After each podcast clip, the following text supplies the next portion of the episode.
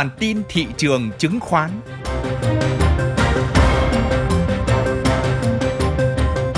Xin kính chào quý vị. Đây là bản tin thị trường chứng khoán của Thời báo Tài chính Việt Nam. Xin kính mời quý vị theo dõi những phân tích về diễn biến nổi bật của thị trường chứng khoán Việt Nam trong tuần qua và những dự báo nhận định đáng chú ý trong tuần tới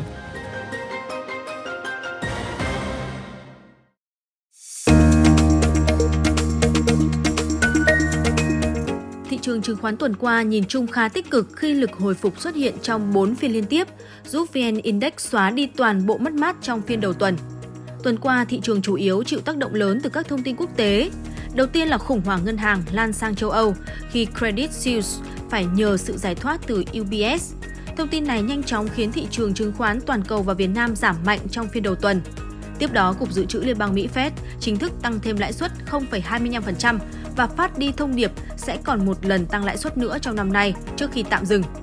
Thông tin này khiến tâm lý thận trọng bao trùm khi chờ đợi, nhưng sau đó phần nào áp lực tâm lý có phần giải tỏa khi Fed có thông điệp ôn hòa hơn. Trong tuần qua, sau phiên giảm mạnh đầu tuần, chỉ số VN Index phục hồi trong 4 phiên cuối tuần và kết tuần tại lên mức 1.046,79 điểm, tăng nhẹ 1,65 điểm, tương đương 0,15% so với cuối tuần trước. Cùng với đó, chỉ số HNX Index đạt 205,72 điểm, cũng tăng nhẹ 1,25 điểm, tương đương 0,61% so với tuần trước. Trong khi đó, chỉ số Upcom Index dừng lại ở 76,17 điểm, giảm nhẹ 0,23 điểm, tương đương 0,03 điểm so với tuần trước. Tâm lý thận trọng khiến thanh khoản thị trường chứng khoán tuần qua giảm khá mạnh so với tuần kế trước. Thanh khoản thị trường giảm 15,3%, còn 9.912 tỷ đồng một phiên. Trong đó thanh khoản khớp lệnh cũng sụt 17,4%, xuống 8.245 tỷ đồng một phiên. Tháng 3 đang có mức thanh khoản 10.171 tỷ đồng một phiên, thấp hơn 16% so với tháng 1 và cũng thấp hơn 12,7% so với tháng 2. Bình quân từ đầu năm đến nay, thanh khoản thị trường đạt 11.312 tỷ đồng một phiên, giảm 45% với mức bình quân của năm ngoái. Trong bối cảnh ngành ngân hàng đang bị ảnh hưởng trên toàn thế giới, tại Việt Nam, tâm lý trái ngược đã giúp VPB tăng 7,4% và MBB tăng 1,7% đều tăng trong khi nhiều ngân hàng khác lại giảm như tuần vừa qua. Ngành bất động sản chứng kiến một tuần giao dịch tích cực nhờ thông tin Capital Land đàm phán mua lại dự án của Vinhomes hay một số thông tin khả quan trên thị trường trái phiếu doanh nghiệp liên quan tới nhóm bất động sản. Đà tăng cổ phiếu bất động sản được dẫn dắt bởi VHM tăng 13%, theo sau là NVL tăng 3,5%, NLG tăng 4,4% và DXG tăng 1,3%. Cùng với đó, Nhóm cổ phiếu chứng khoán cũng có một tuần giao dịch tích cực khi nhiều cổ phiếu chủ chốt tăng điểm như VND tăng 2%, HCM tăng 3,2% và SSI tăng 0,7%.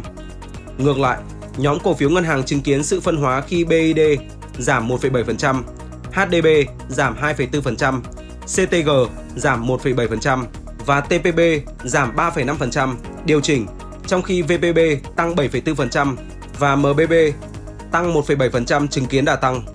Khối ngoại tuần vừa qua mua dòng sang tuần thứ ba liên tiếp. Đây cũng là tuần mà ETF Full Bond giải ngân hơn 31 triệu đô la Mỹ tương đương 730 tỷ đồng do thanh khoản thị trường giảm. Tuần vừa qua khối ngoại chỉ còn mua dòng 400 tỷ đồng, qua đó nâng lũy kế kể từ đầu năm lên mức 7.094 tỷ đồng. Trong đó các quỹ ETF vào dòng 187 triệu đô la Mỹ, tương đương 4.400 tỷ đồng, trong đó, khối ngoại mua dòng trên HOSE đạt 386 tỷ đồng, mua dòng trên HNX đạt 41 tỷ đồng, trong khi bán dòng 27 tỷ trên Upcom. Thị trường chứng khoán tuần tới từ 27 tháng 3 tới 31 tháng 3 vẫn sẽ đón nhận nhiều thông tin quý 1 quan trọng như tăng trưởng GDP, chỉ số CPI. Đồng thời, một số doanh nghiệp có thể hé lộ kết quả kinh doanh quý 1 năm 2023 cùng với một số thông tin quốc tế, dự báo giới đầu tư sẽ theo dõi số liệu thực tế về các dữ liệu trên. Theo nhận định của các chuyên gia VN Direct, nhìn chung tăng trưởng kinh tế cũng như kết quả kinh doanh của các doanh nghiệp niêm yết sẽ không thực sự khả quan trong quý 1 năm nay.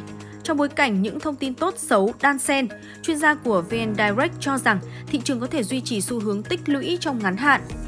Chỉ số VN Index tiếp tục giao động trong biên độ hẹp từ mức 1030 tới 1070 điểm trong tuần tới. Trong bối cảnh thị trường chưa hình thành xu hướng tăng rõ nét, việc mua vào và nắm giữ cổ phiếu chỉ nên thực hiện với tầm nhìn dài hạn từ 6 tháng đến 1 năm.